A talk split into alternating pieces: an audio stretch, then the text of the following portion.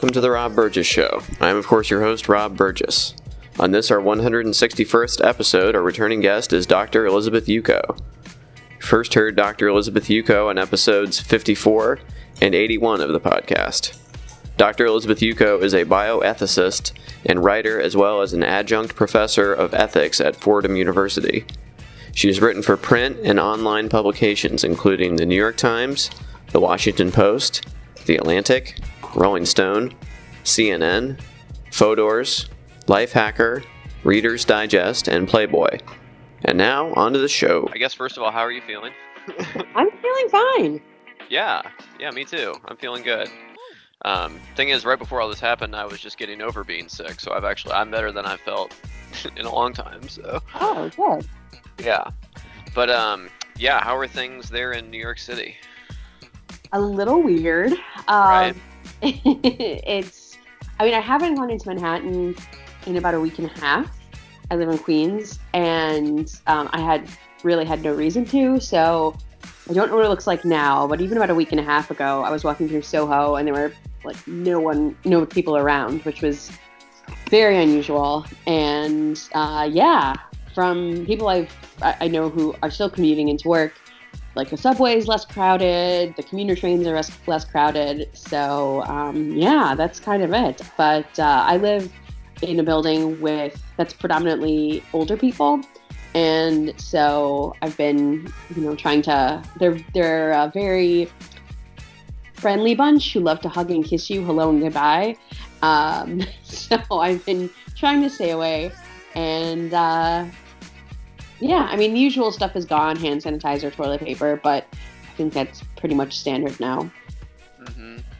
Yeah, definitely. Um, no, I was at Target uh, the other day, and you know, usually going with my family to Target is usually a fairly you know pleasant experience. You know, it's it's you know, it's just a it's just a it's not a high stress situation, but yeah, it's like everybody was on edge. Your your the hand sanitizer, the toilet paper was gone. Uh, somebody would cough, and like everyone's head would like whip around, like to see where it was coming from.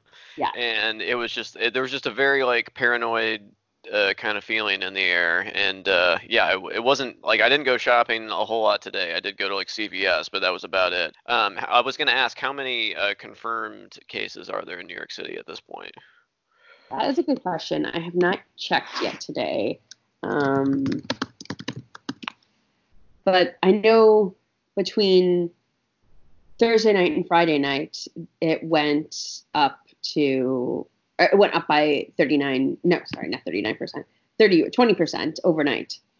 Um so and so i think today new york announced the first two deaths from covid-19 and the number of cases is now over 500 wow which you know we've everyone's been saying it but that's only because we haven't been testing people at the rate that other countries like south korea have and we just oh, it's not that it's out there not out there it's just that we're not finding out uh, the hard numbers yet so. Yeah and that's well first of all very frustrating but also not helpful from a public health or epidemiological perspective because without you know knowing how many people are actually infected and how they've been infected, et cetera, doesn't really help us learn anything about the situation. So, and then it makes people even more paranoid.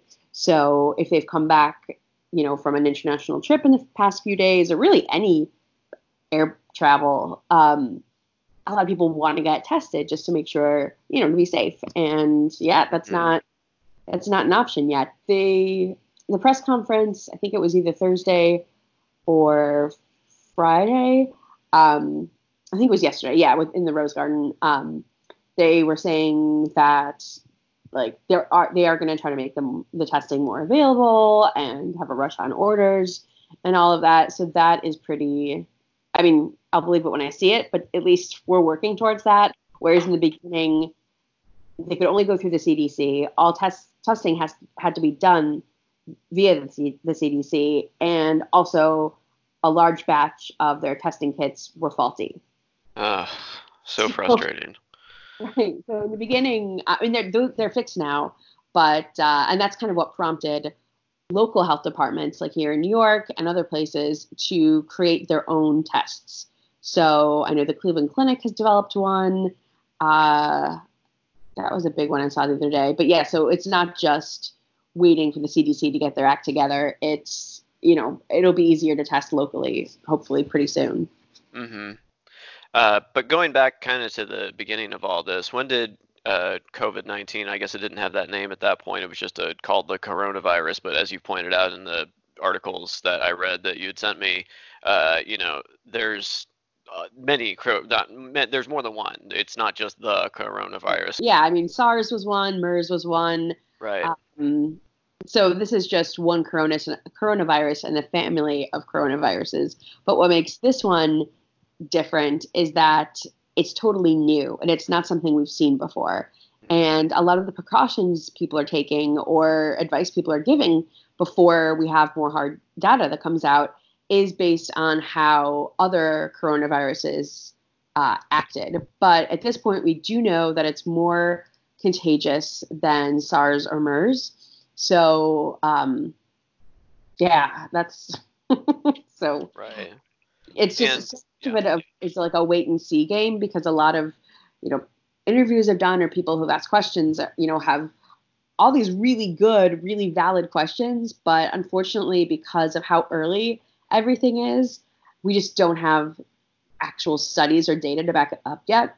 So um, we have gotten some preliminary numbers out of China from the Chinese uh, CDC. So we have at least that, but I mean, because of cultural differences, infrastructure differences, etc. I don't know. I mean, they're definitely helpful those numbers because they're what we have right now, but it'll be better when we have data from the United States at this point. Mm-hmm. But uh, even the World Health Organization uh, praised China's efforts, at least you know, as far as like locking things down and and being yeah. very strict but on, on the flip side of that you know that's that's maybe the the plus side of authoritarianism if there is one is that if you need to if you need to lock a population down well that's just the thing they know how to do you know like like oh you want us to quarantine and institute martial law? Yes yes please. Like anything to do that. But uh near the beginning though uh the same kind of forces also stopped information from getting out that this was actually happening and, and people that like that one uh, doctor that sadly died uh, that tried to warn everybody about this uh, in China, but was then, you know, what was he arrested for, like spreading false gossip or something? And and it's yeah, it's like that's the that's the other side of it is that just like Trump, you know, he wants the numbers low, so he's not you're not not getting the tests in line, so the numbers won't go up. And it's just you know maybe at the at the at the end, end part of it that that's a fine way to lead, but you know you need to be able to have this information uh, be free flowing and, and be able to be believed and not have it be like, oh, I don't want to be the one to say anything. Oh God, yeah. The how political this got so quickly was. I mean, I don't know why I expected anything else, but I thought, okay, is like a I don't know if this is the right sports term, but like a softball pitch, like a really easy one for the president, that all he had to do mm-hmm. was like listen to science and not be horrible. And then he comes out, you know, basically until Wednesday of this week, saying this is a Democratic hoax. I'm actually ch- shaking more hands than usual. Um, you know, we're on our way out. Everything's going to be fine. And then at least, yeah, this week he's kind of turned around, um, if nothing else, to reflect what we know and not spread false information. So that's bare minimum, low benchmark, good, I guess. Um, but yeah, that was that was just he's like, Yep, I'm here. I've been exposed to it. I'm gonna keep shaking hands. I don't care. Democrats are making this up. So yeah. Yeah. but speaking of misinformation, you know, there's been a lot of it uh, from the very start. Uh, what in your you know work uh, reporting on this ha- have you run into as some of the biggest misconceptions that need to be dispelled? What do people say that we just need to just just knock that down? Um, so there's been a bunch of reports on boosting immunity mm-hmm. and ways that you can like proactively help strengthen your immune system, etc. And while that's great in theory, and and like we would love if that works, the data for things that are being recommended a lot, like vitamin C, elderberry, um, I can't remember another one, but um, the data on that for boosting your immune system or slowing the duration of a cold or virus is not. I mean, there is some, but it's not a lot. Um, and I don't think it's enough to go by. I mean, it's you're not going to hurt yourself by taking supplements as long as you're not taking too much of them. But I think that might give people false hope, um, or worse, much worse yet, um, certain religious groups are promoting uh, the MMS Miracle Mineral Solution, which is basically bleach. Uh.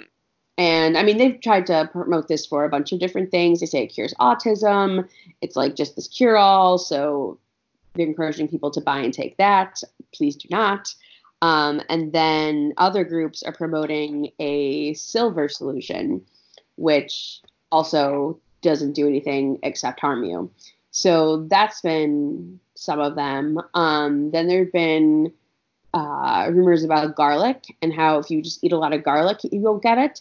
And garlic is delicious and good. It is good for you, and it does have some antimicrobial properties. But at this point, we can't. I mean, it's probably not going to protect you from this. So um, yeah, I see a lot of people kind of clinging to these these hopes that have no or very little research behind them. So that's one thing. Um, that's a big one. Uh, and then, yeah, the other one really, which is pretty prevalent, is that this is just this year's version of the flu and how, you know, every few years we have a bad flu and we shouldn't panic. This is just how it is. Or people using statistics saying, like, this many people die from uh, gun injuries every day. This many people have died from coronavirus every day.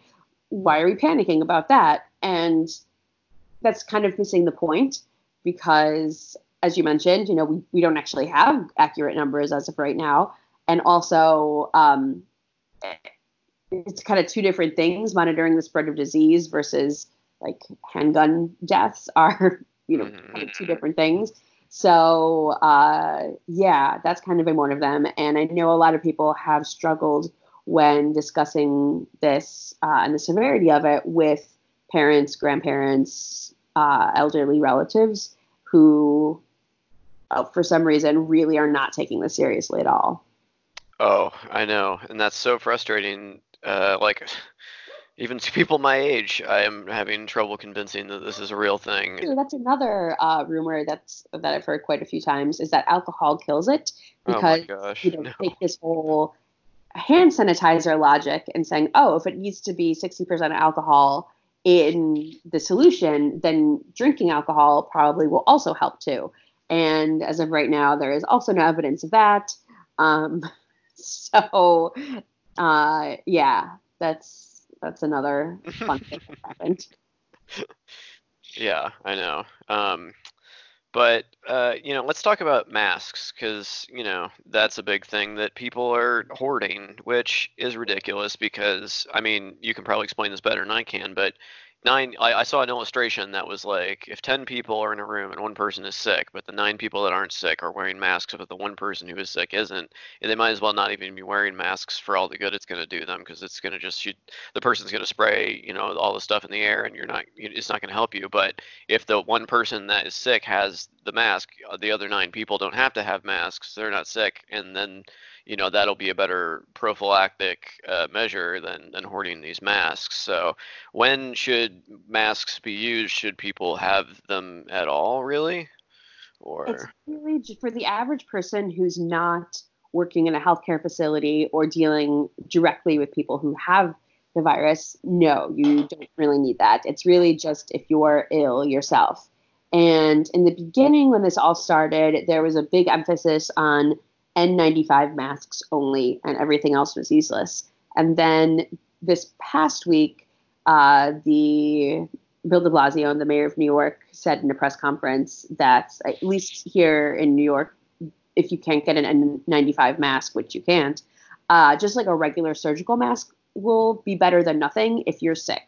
Um, but to make sure you take all the precautions and you're putting it on and off, throw it away right away.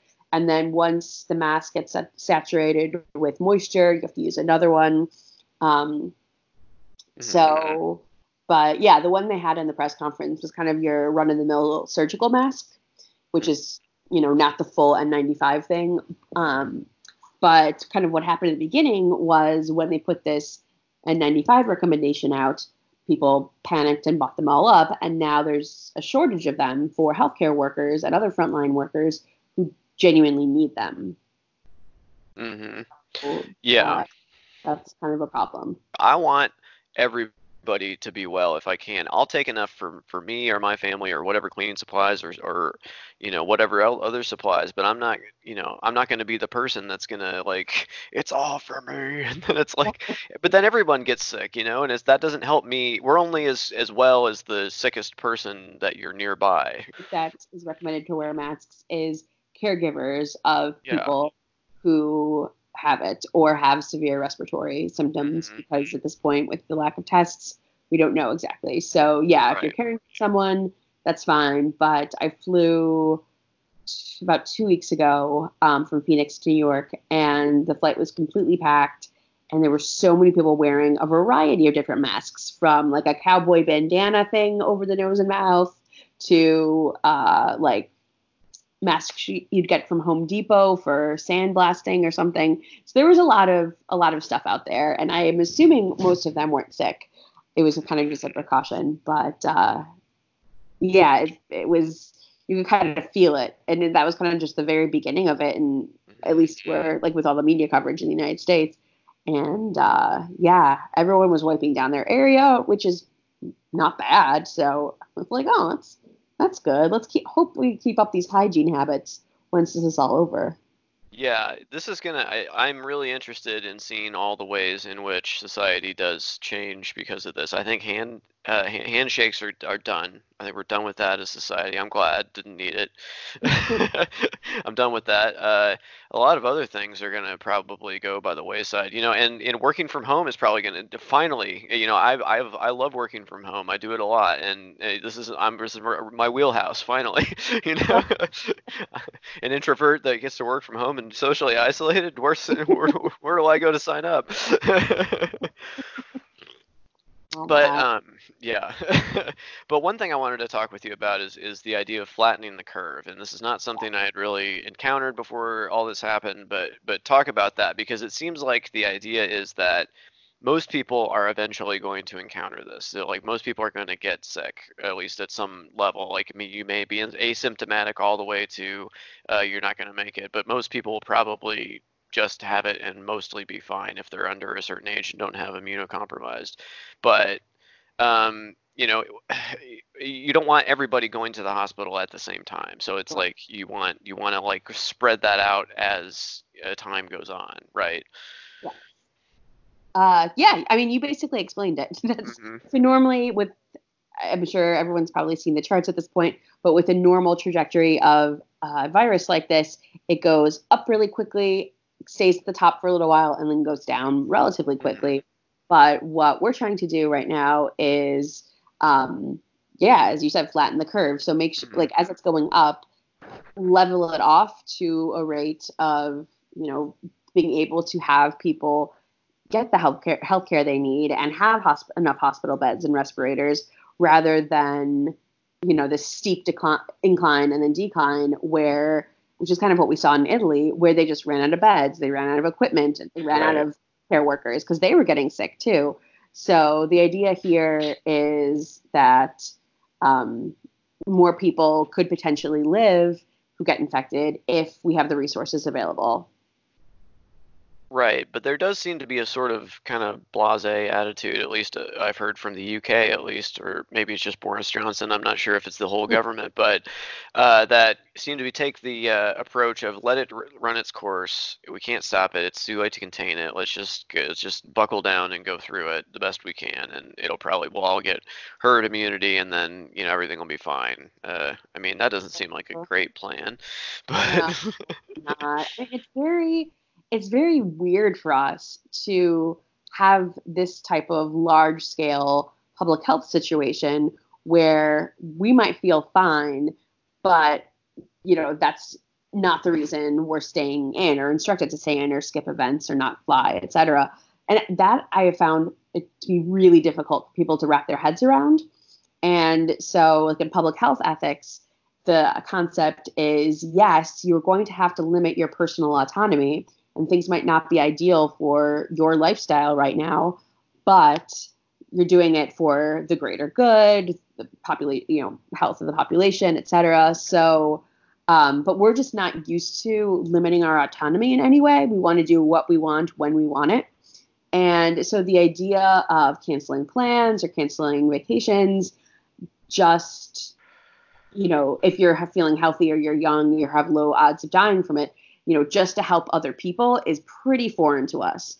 So, yeah, that's kind of tricky. Like you have all the kids going on spring break who are like, we don't care if we die. At least I'll die in Palm Beach or not, not a Daytona Beach.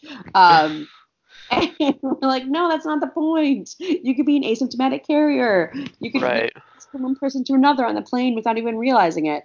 So, um, yeah, it's it just it's it's a shift in our mindset to be thinking about the health of others and the general population alongside ourselves or you know putting yourself behind that. So that's just not what we're used to at all yeah, and it's like uh, I keep people hear uh, hear people saying, "Oh well, I'm I'll I'll probably be fine. I'm in the good demographics," and it's like, well, thank goodness I don't know anyone that is. It, eh, wait a second, it's like most of the people I'm related to uh, could I could put in one of the two or both categories, immunocompromised or over a certain age, and it's like uh, you, you know, I don't want to get them sick.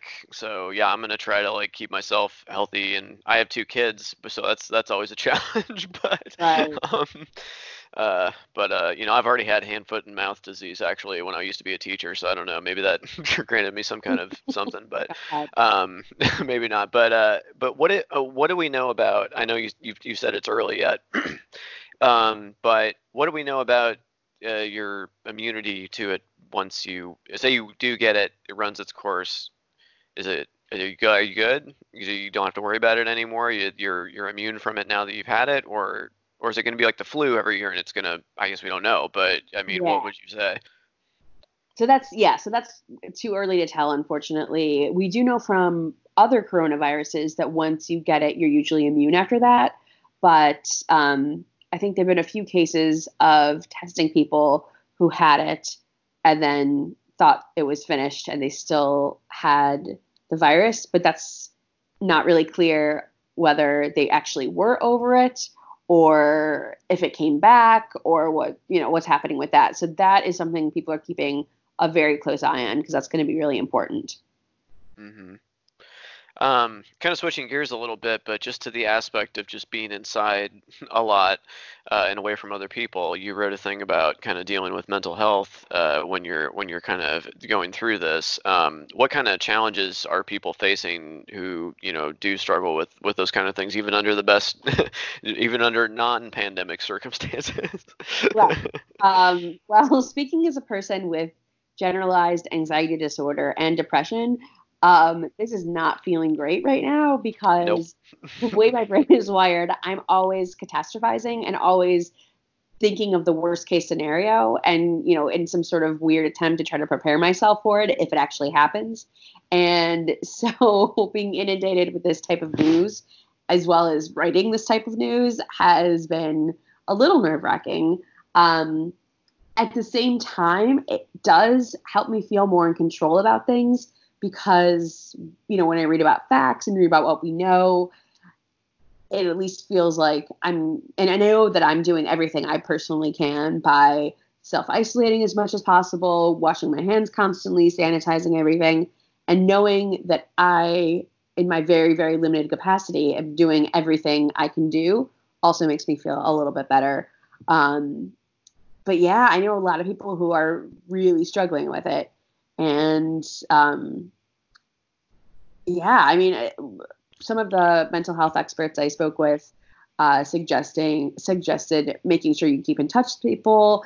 If you are, you know, have a usual Wednesday night dinner or trip to the bar, then continue with those type of plans, just using FaceTime or Skype, something like that. Um, checking in on people. So just yeah trying to do what you can not to be completely isolated or if you are a part of a religion a lot of religious groups are now live streaming their services, and some of them are also, I think, doing like talks with a rabbi or you know the priest talking to people about you know faith and community and everything. So for people who find a lot of support in their religious communities, uh, there are things that are being done to help you know people be able to keep up with their faith and with their religious community while being at home. Yeah, and that was another thing I was going to ask you about. Of course, is the other article you, you sent me about the uh, religious aspect of it, and uh, it's obviously, like you said, it's another way that people stay connected, um, and that's another element of life that has to change during times like this. And then, you know, kind of talk a little bit about some of the steps that these places of worship and uh, you know people, religious leaders are, are are saying about that. Yeah. So in cases like uh, I'm most, most familiar with Catholicism and, and Judaism, and in both cases, there are rituals and traditions that are not great from a public health perspective. So, you know, you enter a Catholic church, there's a little, uh, you know, container of holy water as you walk in. You dip your fingers in that, then you literally touch your face with this mm-hmm. water that a, lot of other people have touched, and then you put it directly on your face. Not great. So, um, a lot of churches have suspended that. They just took the holy water out, and that's you know not part of it anymore. Um, on the Jewish side, the um, kissing the Torah during procession and certain prayers has now been stopped. Um, during the prayers where you cover your eyes with your hands, they have been instructed just to you know close your eyes in general and you know not touch your face. Um, and that was kind of something as I was re- writing that, I'm like, wow, there are so many religious traditions that involve touching your face.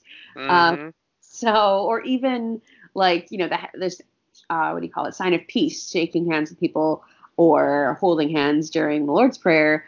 Those are things that are, are not happening now. And, um, yeah, and I don't know what's going to stick and what's not going to stick after, you know, this is all over.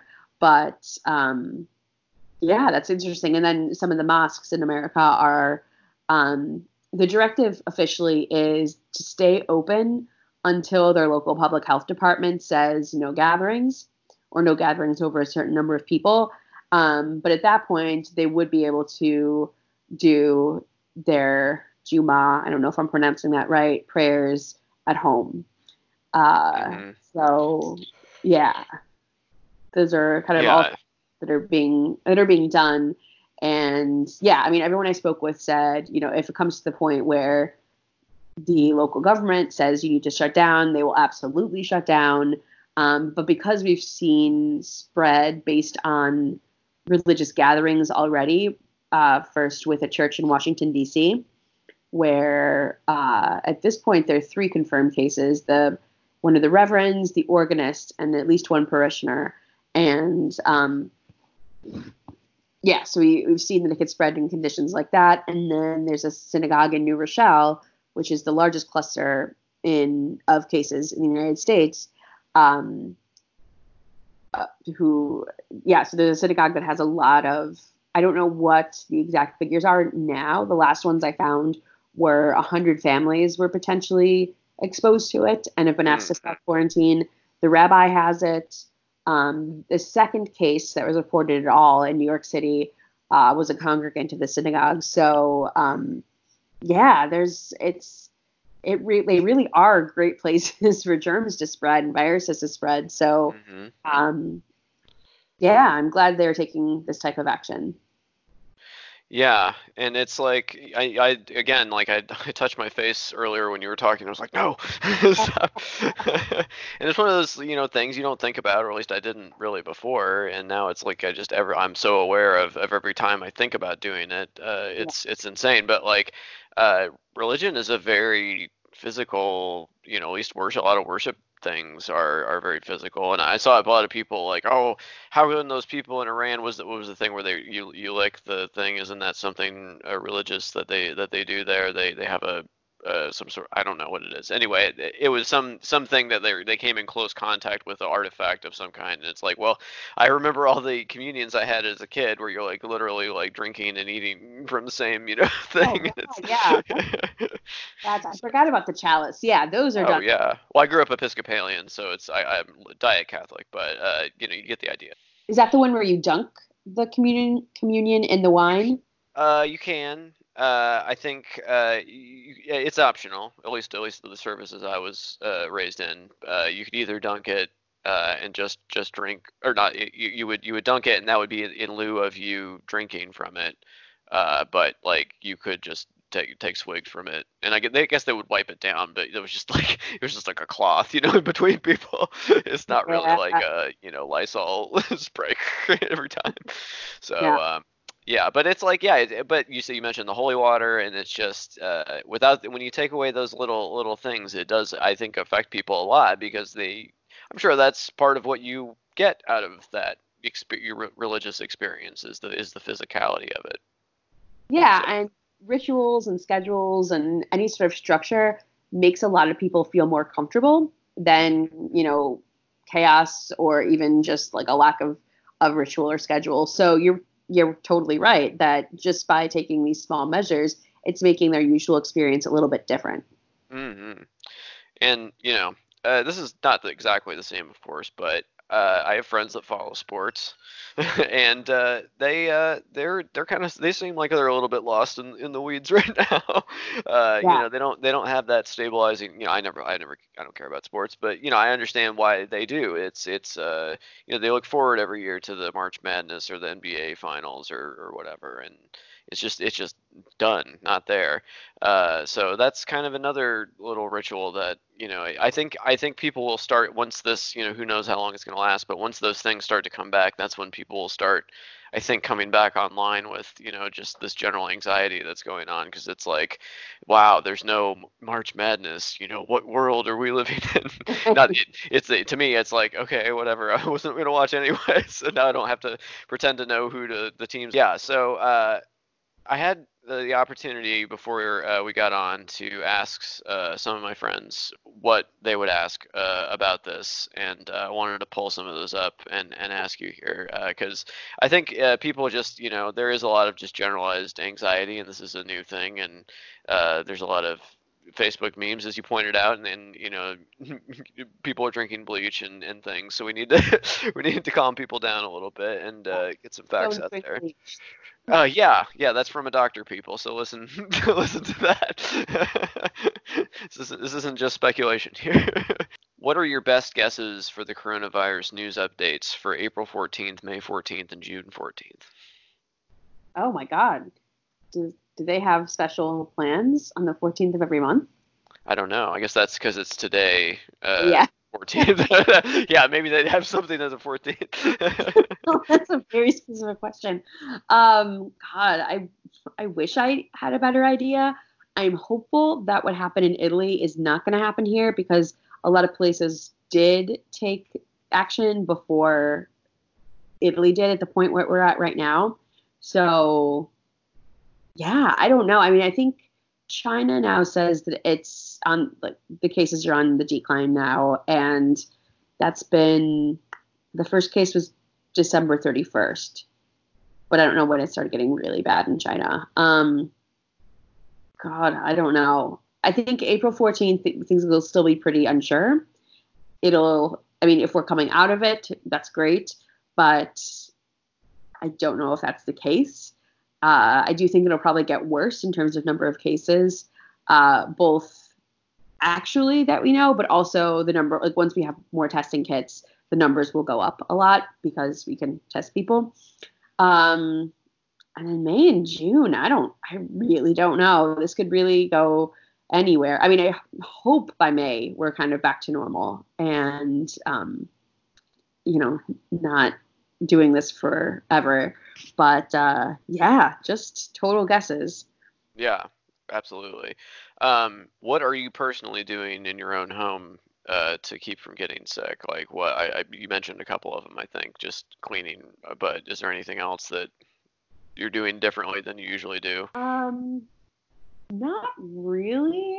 I am much more. There are days when I don't leave my apartment building, Mm. um, because I just don't have a need to.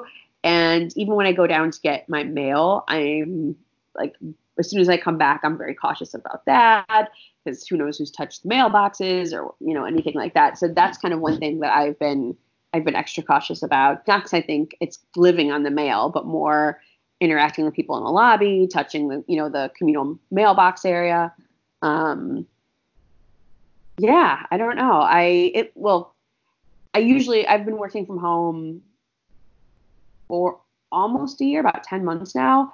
So that as- that part's different, not different, except for I usually would work from the library or from a coffee shop, Mhm. and I'm not doing that now. But also feel guilty about not supporting local businesses because I know I there's know. I feel so bad about that kind of stuff.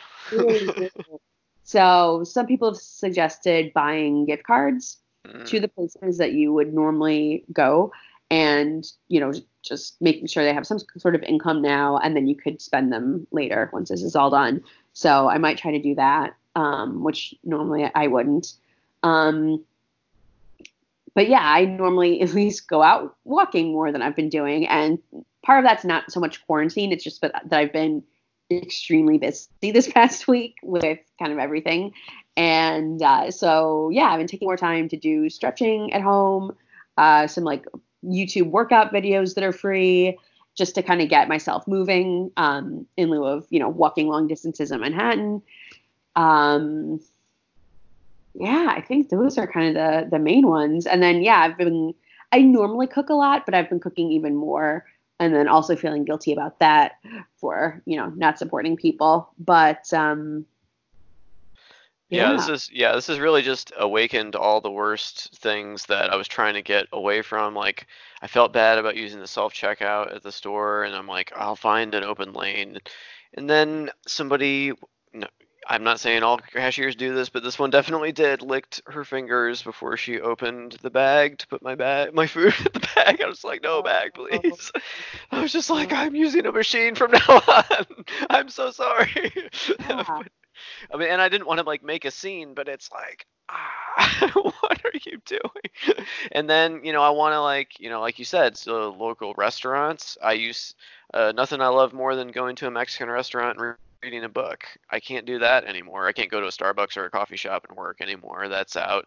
Uh, but I feel bad because I want to support places like that because this is pro- when they need us the most. But you're right, gift cards are probably a good idea. Other small businesses are hurting, I'm sure. So, um, what about like delivery? Like, how safe is that? Like, food packages, anything? Because like we have as Amazon Prime, and I want to just like Amazon Prime a bunch of stuff going forward. But I'm like, I don't know. Like, is that even safer? I mean, I don't know. What do you think? Um, so we just are the very beginning of understanding how long it stays on different surfaces. So there was a study that was published this week where they just basically took some of the virus and sprayed it on a bunch of different surfaces to see how long it could stay. Unfortunately, cardboard wasn't one of them. Mm, Um, that's kind of one. They have like a list of things they're gonna, you know, be testing soon. Um, I spoke to one doctor in Florida who did a presentation for their local post office and like FedEx people, and he suggested spraying the packages down just as out of an abundance of caution, just because we don't know, even though it's highly, highly unlikely that you know packages would be infected with something. He just thought like it takes two seconds. I'll just do it, and you know, if it's pointless, it's pointless. But at least I've taken that precaution. Um, but yeah, that's kind of uh, what were the other surfaces? The worst ones uh, in the survey or in the study were stainless steel and plastic, where the virus lasted up to three days, but could possibly last longer because this is just one very small study. Um, and then uh, copper did much better. That went away within a few hours, which makes sense since you have you know copper IUDs and it's used sometimes in other medical things. Uh, but yeah, we're kind of still figuring out how long it can stay on packages and stuff like that. As of now, the WHO says that that's like a very minor threat, if any. So that should be fine. Um, I mean, whenever I do open a package, I do, you know, make sure to wash my hands right away and, you know, put the box in the recycling room right away rather than just like opening something, throwing on the, the box on the floor, and then waiting. Um, and with like takeout delivery, um, yeah, I, that, I'm I'm so conflicted because you know in all the lists of things that you could do to help people like, ordering delivery is on there, um, but yeah, you really don't technically know how they're handling the food. Not so much the delivery person, but you know who's making it, who's packaging it. Right, and right. I mean, ideally, in a perfect world, we'd have perfect hand hygiene in every restaurant all the time. Um, but yeah, that's I I personally haven't ordered delivery yet, but I also bought way too much food the other day, so I've been like. I did too. Yeah. Absolutely. Um, if I get sick, how long should I expect to be sick for? Oh, that's a good question. Um, I don't know. We just heard from a woman this week who was infected in Washington State. So she was only sick for a few weeks, but I don't know.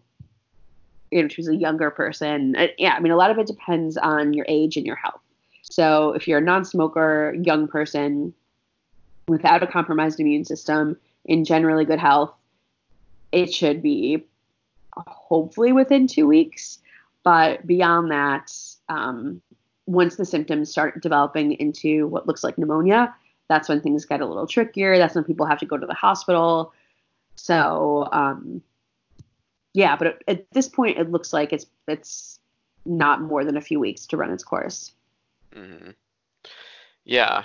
Uh, well, this is a, a question uh, just for me, but like, how guilty should I feel for not like utilizing every second I'm trapped in my house? Like, people are always like, you know, Shakespeare wrote King Lear when he was uh, in uh, isolation for the plague, and uh, you know the, the, there's the Decameron or whatever of the, of the the Black Plague, and it's like it's just so much like if you're any kind of like creative type person and you're not like like you're composing your masterwork right now, it's kind of like you're wasting your golden opportunity. You always talk about wanting to go on a retreat. Well, here's your retreat. Yeah. it's like yeah, and I fell into that mindset trap as well. I thought you know, like, oh, okay, I have a book proposal that is right. three and a half years overdue at this point. very, very overdue. Um, and I'm like, yes, I'm going to do it. I'm going to do it. But what happens is um, I've been getting, I have my normal kind of anchor clients and workload that I, you know, my normal work for every day. And then I've been getting a lot of Corona related assignments. So that's kind of on top of that. And then I'm kind of fielding phone calls from friends and family about how seriously they should take this, et cetera, et cetera. So, um, yeah, like most days, I'll start working around seven in the morning and usually don't finish up until around midnight. And so, just like what I need to do, or, you know, talking to people. So, yeah, this proposal is probably not going to happen. Uh, until, I mean, the media coverage right now is really interesting because some publications are done with coronavirus coverage and they have all the assignments out, covered all the angles they want to cover. So they don't want to cover anything else, but then we're also like, oh no, we're not really taking pitches right now. So that's kind of mm-hmm. one side of things. And you have other publications that have just gone full steam ahead and have a lot of coronavirus con- uh, content and you know are churning it out every day, looking for new angles that sort of thing. So, um, and travel writing is pretty much on hold right now, um, which is annoying. I don't do a lot of travel writing, but I do a decent amount. And places that I've pitched and published in the past have just said, like, we're on hiatus for now. So, um, that's kind of frustrating. Yeah. yeah, I don't know if I'll get to do that. I did. I mean, not deep clean my apartment, but just like get all the crap off the floor. I did that day at least. So because that was making it much I mean feel much worse about it. I was just surrounded by piles. I had like two suitcases that were still packed from previous trips, just laundry in the floor. So yeah, it, I do feel much better now that things are at least a little bit in order and it just feels a little mm-hmm. less chaotic. Yeah. well, right before all this happened, we moved to a new apartment, and also uh, we're gonna have our third child at the end of April. So hope everything works. out. Yeah, no, it's gonna be a little girl. aw. That's It's gonna be crazy. that we're out. uh, but yeah, it's uh, we. I, I've been so busy. I've I I- feel like I should be like composing my my master work of, of some kind, and and meanwhile I'm screwing a crib together. I'm just like I'm doing this as best I can. so I haven't had you know uh, people talk about you know going stir crazy or just having nothing to do, or I, I haven't haven't experienced that part of it yet. Maybe I'll get there one day, but I doubt it. So That's when I'm watching on Netflix. I'm like, nothing. I Yeah. All day. can't. When I- I'll. Start working and then work till I go to bed. So it's yeah. right. Um, but I think we also need to, as cliche, cliche as this sounds, be kind to ourselves and have and that could add to your to someone's anxiety. This kind of idea that we should be using all of this time and you know we should clean our closets or you know write our book proposal or you know whatever you need to do. Um, but if you're feeling really anxious, that's you know we don't need another thing to be anxious about. So I kind of Yeah. think of it in terms of making it through a day by day, getting done what I absolutely have to get done, and then focusing on self care for the rest of the time, which unfortunately now has just been sleeping. uh, but yeah, that's at this point we definitely don't need something else to be anxious about. So um, yeah, if people are feeling that way, I would encourage them to kind of put things in perspective, realize that this is this is not a retreat. A retreat is something you do willingly and, you know, usually in a nice place, not your own apartment. And part of that idea is, you know, getting in a different physical space to hopefully get in a different mind space. But no, when you're at your same desk that you work at every day, it's, you know, doesn't have the same effect. So don't don't definitely don't beat yourself up about it. well, fair enough. Well, that's that's good to hear. Um, but uh, yeah, what you read any good books lately? I mean, I might have more time to read soon. I bet, but um, currently, I'm reading a book uh, on the history of vaudeville. oh, Uh, we're in, I can't remember what it's called. Um, yellow though, and so that's that's been really interesting because that's come up a lot in my pop culture, articles throughout the years. Is kind of uh, roots of entertainment in vaudeville, etc. So that's kind of what I'm currently reading. Um, but uh, yeah, unfortunately, most of the books I read are for work purposes. I can't remember the last time I read something that was like purely for fun. well, fair enough. Yeah. Um, well, we've uh, probably won't be going record record shopping for a while, but uh, we did just get a record player, so I have a bunch of old records I've been going through too. So that's been fun to to kind of listen back to all those with my kids. Uh, but uh, have you been listening to any music lately you want to recommend? Uh, sure. Yeah. Um, my I kind of fluctuate between work music that I have on in the background. Sometimes I like um, the like baroque classical music.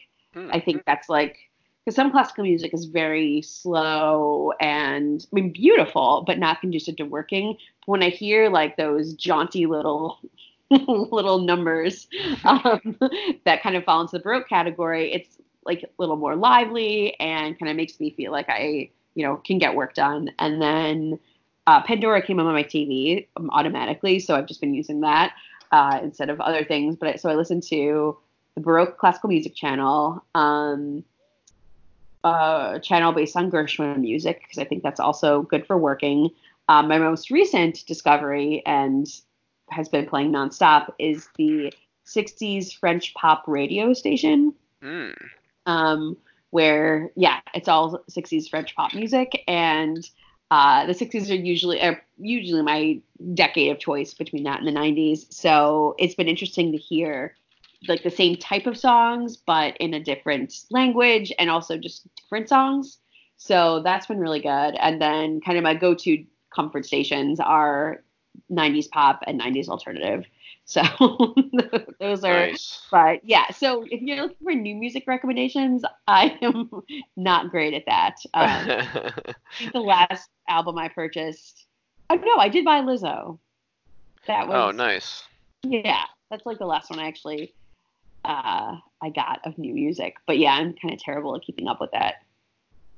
Yeah, uh, no, my uh, my kids go absolutely crazy for the Lizzo Tiny Desk concert. Like they they know every word, surprisingly, and, uh, every move. And uh, my daughter just throws her head back at the end of the song, and it's it's yeah, it's crazy. It's, it's a lot of fun. So I'm definitely on that uh, as well. She's she's very extremely talented. So um, but uh, yeah, well, hey, thank you so much for taking so much time to talk to me. Uh, and uh, this is just something that's been on my mind, and I haven't really talked about it yet. But so I wanted to talk about it with you since you seem like you know what you're talking about. so I appreciate you sharing your uh, your wisdom and, and everything. And I hope everything uh, works out uh, in the in the coming days stay safe and and stay you know healthy in any way you can. I yeah, it's it's going to take a lot to get through this, but I'm I'm confident we will. And actually, I think a lot of positive things are going to come out of this as far as like people finding a renewed sense of community. Because I think there was kind of a worry I felt in the last few years where it's like people are so getting in their own bubbles and stuff. But it's like this is one thing that does it's affecting everybody, and it's one of those cases where it's like everybody's going through it and i feel i feel like even though it's kind of uh, pretty jaunty right now and, and and i'm also feeling very anxious of course but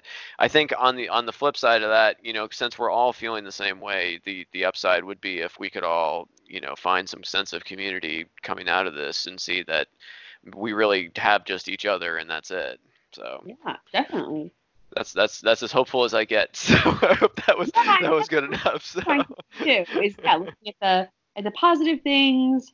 Um, yeah, for me, the big one is hoping that people's attitudes towards public health change a little bit and they start taking this more seriously and realizing it's not all about you. Um, yeah, so th- I yes, that's a good way to end things is looking yes. towards the positive things that could happen as a result of the outbreak maybe not so much casual touching on the streets maybe going forward but other than that the sense of community the, yes. the intrinsic thing. But uh, anyway uh, thank you so much and uh, yeah i'll talk to you soon. Okay great. Have, have, a good night